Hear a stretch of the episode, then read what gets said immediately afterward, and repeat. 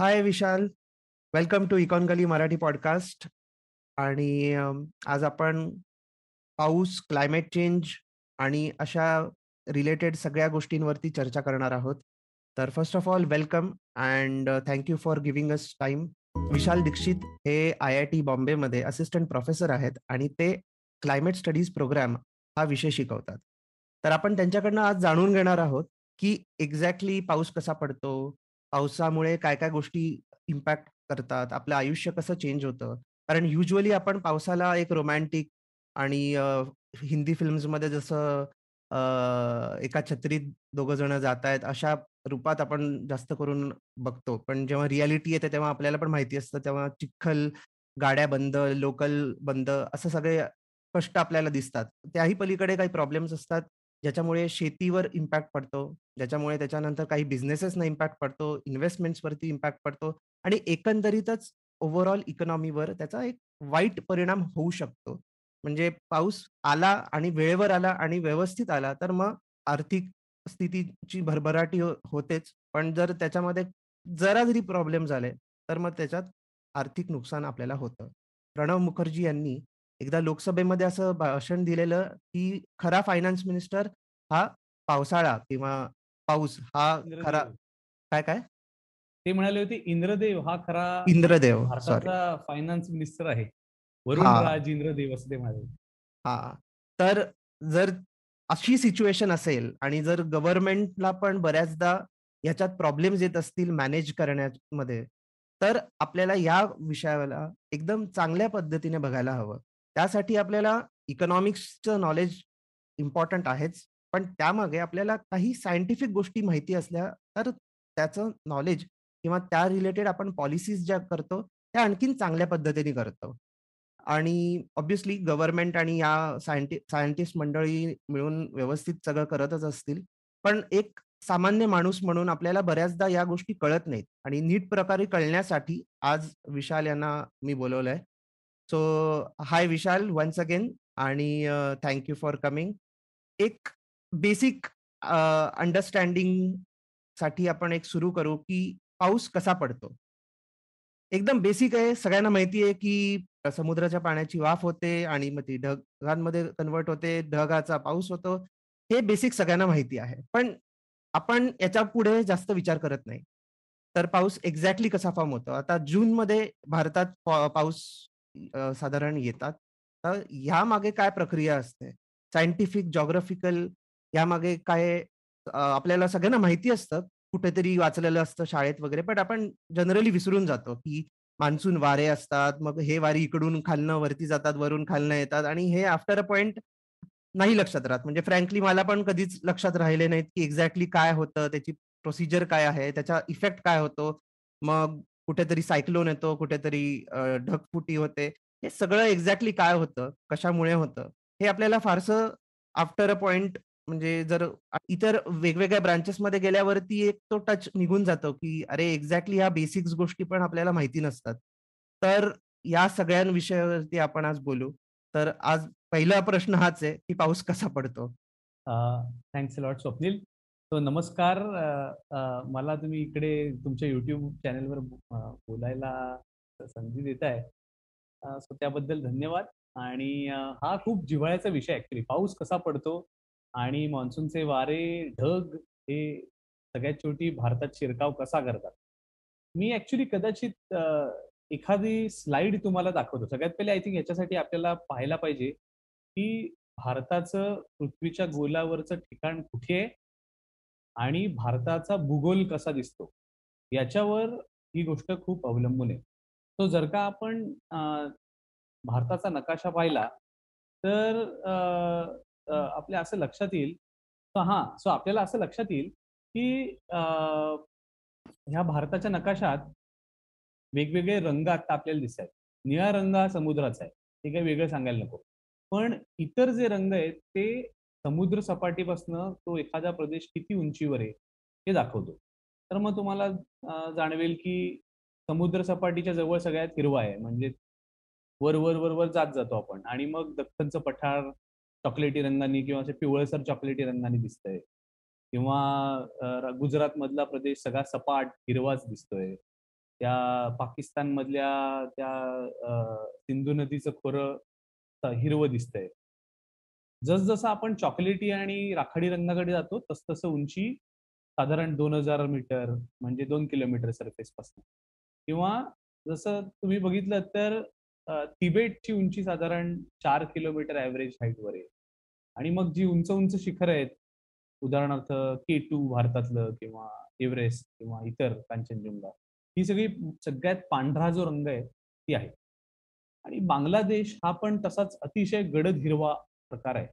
तर म्हणजे काय, की तिकडची जमीन ही अगदी समतल आहे. म्हणजे थोड्या वेळाने आपण तिथे बोलू, त्याच्याबद्दल बोलूच, पण पाण्याची पातळी जर का अर्धा 1 मीटरनी जरी वाढली, तरी ह्याच्यातला बराचसा भाग पाण्याखाली जाण्यासारखा आहे. तो जिथे जास्त हिरवं आहे, तिथे सी लेव्हल चेंजचा प्रॉब्लेम येऊ शकतो. ओके. जिथे सो असे वेगवेगळ्या बेसिकली ही आप ही आपल्या भारताची जिओग्राफी. तर. होतं काय, की समुद्रावर बरंच जसा सूर्य दक्षिण गोलार्धातनं उत्तर गोलार्धात उत्तर उत्तरायणात येतो आणि इक्वेटरवरनं भारताच्या दिशेने यायला लागतो. तसं हळू-हळू जमीन तापायला लागते जास्त. आणि समुद्रही तापतो, पण जमीन आणि समुद्राचं तापण्याचं सहसा प्रमाण वेगवेगळं आहे. जमीन पटकन तापते, पटकन थंड होते. समुद्र उशिरा तापतो आणि उशिरा थंड होतो. पण. या सगळ्या नादात येतोच सूर्य 23 आणि अर्ध्या डिग्रीवर. म्हणजे ती साधारण जर का तुम्ही अक्षवृत्त बघितलत त्याचं, तर ते मध्य प्रदेशात फतेपूर शिकरीमधनं जातं. आणि तिथपर्यंत तो सूर्य येतो आणि परत खालच्या दिशेने जायला लागतो. मग ह्याला आपण. सीझनल सायकल म्हणतो. मग अशा सूर्याची किरणं जमिनीवर आदळल्यामुळे आणि ती सगळी एनर्जी तिथे दिल्यामुळे भारताच्या उत्तर पश्चिमेकडे म्हणजे वायव्य north east. North east, north west actually north. Okay. म्हणजे वेस्ट. आता पाकिस्तान, राजस्थान आहे. तिथे ॲक्चुअली कमी दाबाचा पट्टा हा सतत टिकून राहणारा कमी दाबाचा पट्टा तयार होतो. आणि एकदा कमी दाबाचा पट्टा तयार झाला, की त्या दिशेने समुद्रावरनं येणारे बरोबर, बरोबर दाखवलं. तर हं. तिथे समुद्राचे वारे वाहायला लागतात. फक्त ते वारे डायरेक्ट समुद्रावरनं तिथे वाहू शकत नाहीत. कारण पृथ्वी सतत फिरते. तर. त्यामुळे ते वारे समुद्रावरनं त्या दिशेला जायला लागतात, तेव्हा त्यांना मध्ये त्यांच्या मार्गात बरंच काय-काय येतं. मग आता जर का तुम्ही बघितलत तर समुद्राचे अरेबियन सी. जो डावीकडे जो भाग आहे, तिकडनं समुद्र वारे घुसता येतात किंवा बे. ऑफ बेंगॉलमधनं पण वारे आपल्या भारतीय उपखंडाच्या दिशेने येतायत. आणि हं. मग मेटिओरॉलॉजिस्ट ज्याला म्हणतात, की जेट जेट तयार होतं एक असं सरफेसपासनं एखाद्या किलोमीटरवर आणि ते ओके. जेट खूप मोठ्या प्रमाणात समुद्रावर निर्माण झालेली पाण्याची वाफ सगळी भारतात घेऊन येतं. आणि मग. त्याचे 2 राजमार्ग आहेत, की एक की वेस्ट मधनं सह्याद्रीला. भेटून काही ठिकाणी आणि काही काही ठिकाणी सह्याद्रीला अव्हॉइड करून गुजरातच्या साइडनी अशी पाण्याची वाफ आत येते. आणि दुसरा मार्ग आहे बे ऑफ बेंगॉलच्या साइडनं. आणि मग ती पाण्याची वाफ आत आली, की ती हळू-हळू टोरेन्शियल त्याची स्ट्रक्चर्स फॉर्म व्हायला लागतात. आणि त्याचे परत असे क्लाउड क्लस्टर्स किंवा असे गडगडाटी पाऊस देणारे ढग सगळे सुरुवातीला दिसतात. ज्याला ओके. तुम्ही बघितलात तर ओरिसात काल बैसाखी म्हणतात. कारण. खूप भयंकर गडगडाट करून ते पाऊस देतात. आणि मग असं हं. करत-करत हळू-हळू सगळ्यात पहिले केरळ. मग आपण म्हणतो, "अरे, केरळात पाऊस आलाय ऑलरेडी."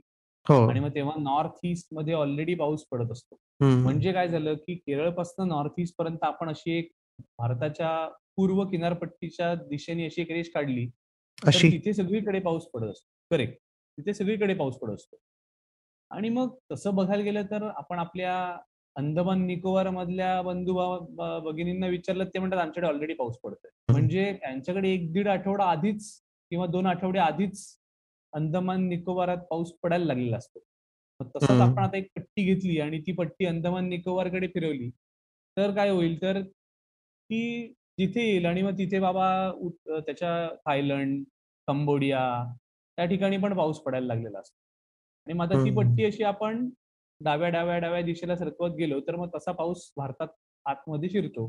आणि मग जेव्हा तो आपल्या राजस्थान वाळवंटाच्या क्षेत्रापर्यंत जातो. जोपर्यंत साधारण जुलै उलटलेला असतो. मग तिथे आपण म्हणतो दिल्लीत पाऊस पडायला लागला. मग तुम्ही बघितलं असेल तर दिल्लीतलं आपलं मान्सून अधिवेशन आतमध्ये वेगळा लोकसभेच्या आत वेगळा पाऊस पडत असतो. बाहेर वेगळाच पाऊस पडत असतो. तो पण पण टिपिकली मग पाकिस्तानमध्ये त्याच्यानंतर हळूहळू पाऊस पडायला लागतो. आणि ह्याच्यात तुम्ही बघितलं तर हे जे वारे जे बाष्प घेऊन येतात ते वारे वेगवेगळ्या ठिकाणी अडवले जातात. मग वेस्टर्न घाटची टिपिकल उंची आहे पाचशे साडेपाचशे सहाशे मीटर. आणि मग तुम्ही पावसाचा सगळ्यात जास्त पाऊस कुठे पडतो हे बघितलं तर मग वेस्टर्न घाटच्या ठिकाणी खूप पाऊस पडतो. कारण तिथे डायरेक्ट येणारं बाष्प अडवलं जातं. ते वारे वर जातात तसे थंड होतात सगळा बराचसा पाऊस देतात. आणि मग ते येतात मराठवाडा किंवा त्याला आम्ही लीवर्ड साइड ऑफ रेनफॉल असं म्हणतो. किंवा दुसरी बाजू बेसिकली तिथे पोचेपर्यंत कमी पाऊस शिल्लक असतो त्या ढगांमध्ये. आणि मग त्यामुळे तुम्ही बघितलं तर मग औरंगाबादेत कमी पडतो किंवा गुलबर्गा त्या ठिकाणी कमी पाऊस पडतो. आणि ओरिसाकडनं जसजसं तुम्ही त्या नॉर्थ वेस्टकडे जायला लागता पाकिस्तानच्या दिशेने तो आपण म्हणू शकतो मान्सूनच्या भारतात घुसण्याचा मार्ग. आणि मग तो गंगेच्या खोऱ्यात मुसळधार पाऊस देतो. आणि परत हिमालयाच्या पायथ्याशी परत काय म्हणायचं ते वारे अडवले जाऊन सिमिलर प्रकार घडतो. सो नॉर्थ ईस्ट हिमालय आणि वेस्टर्न घाट. इथे खूप पाऊस पडतो. गुजरात राजस्थानमध्ये फक्त दीड दोन महिने आणि तसा म्हणायला गेलं तर कमी वेळात बराच पाऊस पडतो. आणि बाकी मध्य भारतात हा कंटिन्युअस पाऊस चालू असतो. हा भाग झाला साधारण आम्ही ज्याला साऊथ वेस्ट मान्सून म्हणतोय मग जसा हा सीझन हळूहळू परत परततो तसाच मान्सून परत उलट्या दिशेने जायला लागतो. म्हणजे ज्या दिशेने तो आत घुसला तसाच परतीचा पाऊस. ओके. आणि मग वारे वाऱ्यांची दिशा बदलते. ते पूर्व उत्तरेकडनं म्हणजे ईशान्येकडनं यायला लागतात. नॉर्थ ईस्ट नॉर्थ ईस्ट कडनं यायला लागतात. आणि मग त्याचा पाऊस बाकीच्या बऱ्याचशा भारतात पडत नाही. पण सदर्न इंडियात बँगलोरपासून साधारण खालच्या भागात तमिळनाडूत बराच त्याचा पाऊस पडतो. सो असे दोन काइंड ऑफ भागात आपल्याला पाऊस मिळतो. बँगलोर किंवा खालच्या भागात दोन्ही सीझनमध्ये तो त्याचं जर का आपण पावसाचं प्रमाण बघितलं तर दोन वेळा पावसाचं पीक दिसतं त्या प्लॉटमध्ये. बाकीच्या ठिकाणी एक मोठं असं छान आपल्याला ते दिसतं. त्याच्या काही ऍक्च्युली इंटरेस्ट निर्माण झाला तर त्याचे काही स्लाइड्स आपण बघू शकतो. ओव्हरऑल हा सगळा प्रकार आहे. Okay okay. बघितलं असेल आपण सगळ्यांनीच की लाईक चेन्नई बँगलोरमध्ये वगैरे नोव्हेंबर पर्यंत पण पाऊस पडतो. तर ते त्याचं कारण हेच असेल आय अज्युम बरोबर बरोबर. करेक्ट ह्याच्यात आता तू मगाशी म्हणालास मी सांगायला विसरलो की आपल्याला मान्सूनच्या सुरुवातीला कधी कधी सायक्लोन येतं. आणि मग ते कुठे आहे? बे ऑफ बेंगॉलमध्ये का अरेबियन सी मध्ये त्यानंतर आपल्याला मग वेधशाळा सांगते की अरे बहुतेक यावेळेचा पाऊस आत भारतात पटकन येणार नाही. कारण जे सगळं बाष्प खरं तर भारतात येणं अपेक्षित होतं ते ते सगळं चक्रीवादळ घेऊन टाकतंय आणि त्याचा पाऊस समुद्रावरच पडतोय. असं एस्पेशली दोन हजार वीस साली झालं होतं. पण आपला मेन चक्रीवादळांचा सीझन म्हणजे नोव्हेंबर महिना.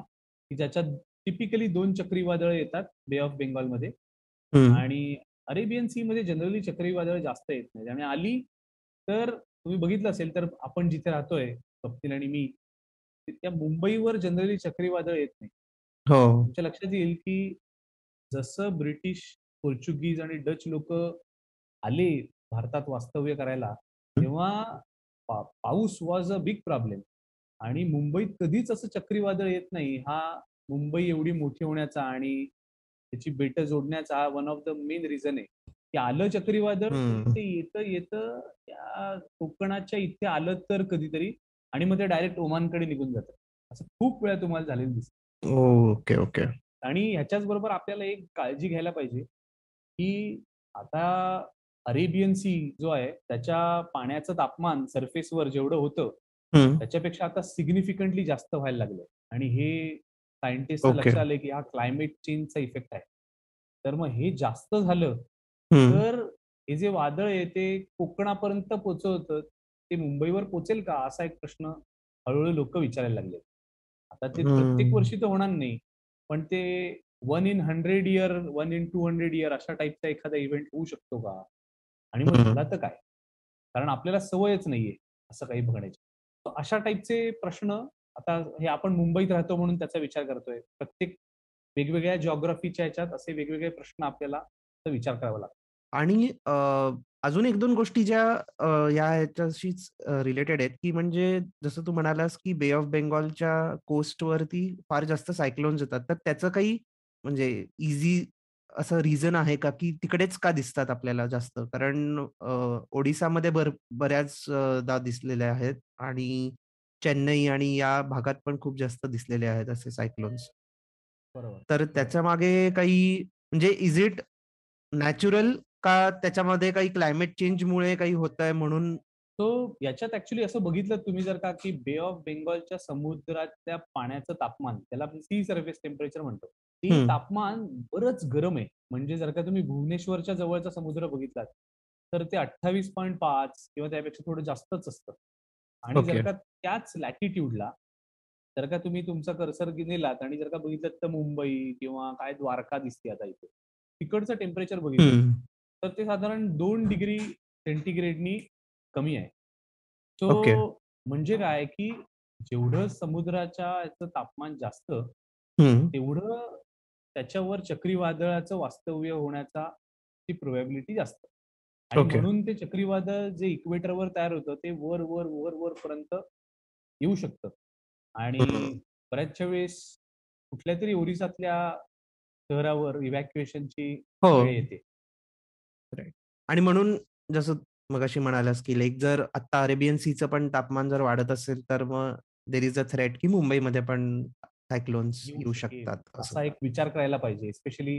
रिस्क आणि काय म्हणायचं इन्व्हेस्टमेंट्स आणि त्याच्याशी रिलेटेड रिस्क असा विचार करायचा झाला, तर 1 इन 100 इयर इव्हेंट असा होऊ शकतो का बाबा?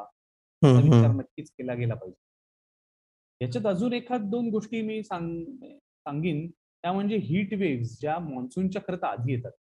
ओके. जसं-जसं जसं-जसं हा कमी दाबाचा पट्टा मी म्हणालो तसं पाकिस्तानवर निर्माण व्हायला लागतो. त्याच्याच बरोबर या हीट वेव्हज पण येतात. कारण वरनं तर सूर्य रणरणतोय आणि तळपतोय. पण इनफ वॉटर वेपर हळू-हळू घ्यायला लागलंय, शोषायला लागलंय जम ह्याच्याकडनं. पण पाऊस तर पडत नाहीये. कारण पाऊस. पडला, तर जमीन परत थंड होईल आणि हीट वेव्हचं प्रमाण कमी होईल. हां. पण ही अशी मधली वेळ एक वेळ अशी असते साधारण एप्रिल-मेच्या काळात, जेव्हा लो प्रेशरचा पट्टा तर निर्माण झालेला असतो पाकिस्तानवर. तो सगळी. बाष्प ओढत असतो. पण ते. बाष्प नुसतंच टिकतं आणि ते बाष्प सगळी जमिनीतली जी उष्णता असते ती तिथेच कॉन्सन्ट्रेटेड ठेवतं. जनरली काय होत असतं, की जरी गरम झाली जमीन तरी परत थंड होते रेडिएशनमुळे. एनर्जी सगळी परत वातावरणात निघून जाते. पण बाष्प आलं तर ती पटकन जात नाही. कारण तुम्ही बघितलं असेल, उगाच दिवस असतो. त्या दिवशी जनरली तुम्हाला गरम वाटतं. तसा. इफेक्ट येतो. पण मग तो ढगातनं पाऊस पडला आणि जमिनीवर तो पडला, की तर थंड होऊ शकतं. तो असा हीट वेव्हचा भाग पण त्याच्यात आहे. यावर्षी पण आपल्याला हीट वेव्ह खूप असे इन्स्टन्सेस दिसले. दर आणि तो एक चर्चेचा विषय झालेला आणि मला लक्षात ह्याच्यासाठी आहे, की माझ्या पॉडकास्टचा दुसरा का तिसरा एपिसोड हिटवेवरतीच होता आणि त्याचा मी इम्पॅक्ट त्याच्यामध्ये सांगितलेला, की व्हीटचं प्रोडक्शन वरती इम्पॅक्ट झालेला आणि मग त्याच्यावरनं कसं एक इकॉनॉमिक इम्पॅक्ट होऊ शकतो आणि ऑन अ लार्जर स्केल काय-काय होऊ शकतं असं एक त्याच्यामध्ये चर्चा केलेली. त्याच्या पुढेच अजून जर आपण कॉम्प्लेक्सिटी इंट्रोड्यूस करायचीच असेल आणि जो आत्ताचा आपला मेन अजेंडा आहे, कारण बरेच बऱ्याच गोष्टी आपण सिम्प्लिफाय करून आपल्या डोक्यात बसवतो आणि त्याच्यामागे मग आपल्याला बऱ्याचदा गोष्टी कळत नाहीत, लॉजिक कळत नाही किंवा त्याच्या मागचं सायंटिफिक नॉलेज माहिती नसतं. आता असं म्हणतात, की इंडियाच्या भोवती किंवा इंडियाच्या वरती एक डस्ट बोल आहे. तो साधारण इजिप्तमधनं, सहारा डेझर्टमधनं वगैरे येतो आणि तो इंडियापर्यंत आहे वगैरे. तर एक्झॅक्टली तो काय आहे आणि त्याचा इम्पॅक्ट पावसावर किंवा त्याचा इम्पॅक्ट आपल्यावर कसा होतो? हां, हा एक इंटरेस्टिंग प्रश्न आहे. हा जो डस्ट बोल ज्याला तू म्हणतोयस, तो एक एकदम कोलोक्युअल काइंड ऑफ टर्मिनॉलॉजी झाली आणि. ती खूप अपीलिंग आहे. ही जी डस्ट सगळी अरेबियाच्या वाळवंटातनं जी खरं तर साधारण जेव्हा अरेबियाच्या वाळवंटात वारे वाहतात, तेव्हा त्याच्याबरोबर ती डस्ट हवेत उडते अशी. ओके. आणि ती उडलेली डस्ट जर का साधारण 1-1.5 किलोमीटर उंचीपर्यंत पोहोचू शकली, तिथं. बऱ्याच वेळा होतं. तर तिथे वारे तसे सिग्निफिकंटली जोरात वाहत असतात. आणि मग ती डस्ट सगळी खूप मोठ्या प्रमाणात सगळी त्या अरेबियाच्या वाळवंटावरनं अजून-अजून डस्ट कलेक्ट करत-करत पाकिस्तानवरनं भारतात येते. ओके. आणि तेव्हा त्याला तुम्ही जर का दिल्लीतल्या एखाद्या माणसाला विचारलं, तो म्हणतो, "हां, ते मला सवय आहे याची, की तेव्हा आकाश सगळं गुलाबी दिसतं. व्हिजिबिलिटी कमी होते." कोणता पिरियड आहे हा? साधारण मान्सूनच्या आधी साधारण. Okay, okay. कारण जेव्हा केरळात मान्सून आलेला असतो, तेव्हा दिल्लीत सगळे लोक हैराण झालेले असतात आणि हां, हे डस्ट स्टॉर्म्स तिथे आले येत असतात तेव्हा. हं. जी डस्ट आहे, ही ॲक्चुअली भारतात येते आणि मग क्लाउड किती प्रमाणात फॉर्म व्हावा, हे. त्या डस्टवर काही प्रमाणात अवलंबून होतं. म्हणजे 0 किंवा खूप क्लाउड अशा काय म्हणतात बायनरी फॉर्ममध्ये नाही. पण. क्लाउड 10% कमी होईल का? किंवा क्लाउड. अशा प्रमाणात त्याचा इन्फ्लुअन्स त्याच्यावर होतो. तो त्याचा तो एक आस्पेक्ट झाला. हा आता सायंटिस्टना काइंड ऑफ भरपूर डेटा गॅदर केल्यामुळे तसा बराच चांगला लक्षात आला आहे फिनॉमिना. दुसरी एक गोष्ट म्हणजे हे डस्टमध्ये पार्टिक्युलेट जे असतात, पार्टिक्युलेट मॅटर जे असतं, हं. त्याचा हेल्थवर बराच परिणाम होऊ शकतो. आणि तुम्ही बघितलंत तर अ, ॲक्चुअली ट्युबरक्युलोसिस कधी होतो बाबा? असा प्रश्न विचारला जर का आपण. एस्पेशली दिल्ली, उत्तर प्रदेश, राजस्थान आणि जर का तुम्ही ट्युबरक्युलोसिसचे पेशंट जे टिपिकली रिपोर्ट करतात. ओके. प्रत्येक महिन्याचे. असं जर का तुम्ही एक त्याचा आडाखा बांधलात, तर हे काय म्हणतात सरप्रायझिंग नसेल, की ते सगळ्यात जास्त मे महिन्यात मे महिन्यात रिपोर्ट करतात. इन सम सेन्स हा असा मोठा आस्पेक्ट याचा हा आपल्या लक्षात येत नाही. त्याचा बऱ्याच प्रमाणात काइंड ऑफ इनडायरेक्टली कधी-कधी डायरेक्टली इन्फ्लुअन्स होत असतो. अजून एक फेनॉमेना जो आपल्याकडे दिसतो आपल्याला, ते म्हणजे पाऊस गेल्यानंतर ऑक्टोबर हीट निर्माण होते. तर मग यामागे काय रिझन आहे? बरोबर. हा एक अजून एक इंटरेस्टिंग चांगला प्रश्न आहे. आपण ऑक्टोबर हीट म्हणतो. एस्पेशली कोस्ट रिजनमध्ये ही ऑक्टोबर हीट खूप जास्त दिसून येते. हं, तर होतं काय, की खालनं जेव्हा एअर वर जाते, तेव्हा आपण म्हणतो ती थंड होते, मग क्लाउड बनतात. तसं वरनं खाली एअर आली तर ती गरम होते आणि ती गरमावा सगळा खाली आणते. जेव्हा ईशान्य मान्सूनचे वारे वाहतात, नॉर्थ ईस्ट मान्सून, तेव्हा जे क्लाउड्स बनतात ते सगळे बे ऑफ बेंगॉलवर आणि असे खाली बनत असतात. आणि ती जी वर गेलेली एअर असते, ती खाली कधीतरी जाणारच ना. सगळी जाते अशा वेगवेगळ्या ओके, ओके. ती सगळी ती गरम हवा घेऊन खाली येते. आणि मग आपण त्याला म्हणतो, की अरे ऑक्टोबर हीट आली. तर यावर्षी बघितलत तुम्ही, तर यावर्षी ऑक्टोबर हीट ॲज सच आलीच नाही. ऑक्टोबर महिन्यात पाऊस पडत होता. हं, आणि ऑक्टोबर हीटचा इन्फ्लुअन्स ॲक्चुअली नोव्हेंबर एंडला काइंड ऑफ दिसून आला. आणि. आपण सगळे मुंबईत हैराण होतो. 36 डिग्री सेंटिग्रेड. हो. रात्रीचं पण जे जनरली 19-18 पाहिजे, हं, ते 23-24 वर 25 वर होतं. तर ह्याचा तुम्ही एक इफेक्ट बघितलात, तर एक लक्षात येईल, की आपल्या शरीर हे सुद्धा वातावरणाशी इक्विलिब्रियममध्ये असतं. म्हणजे काय तर दिवस दिवसा आपण पाणी पितो, ॲक्टिव्हिटी करतो, हीट जनरेट होते. आणि रात्री हे सगळं झीज झालेली असते. ती बॉडी सगळी भरून कूल होते बॉडी. बघितलं तर झोपल्यानंतर एक अर्ध्या तासात आपल्याला थंडी वाजायला लागते. आपण पांघरून घेतो अंगावर. कारण बॉडी थंड झालेली असते. आता जर का बाहेर 25 डिग्री असेल किंवा बाहेर 18 डिग्री असेल, तर हा जो डिफरन्स आहे हा कोण भरून काढणार? आपल्या बॉडीलाच भरून काढायला पाहिजे. म्हणजे बॉडीला जास्त श्रम घ्यायला पाहिजे, ती जी हीट निर्माण झालेली होती ती सगळी डिसिपेट करण्यात.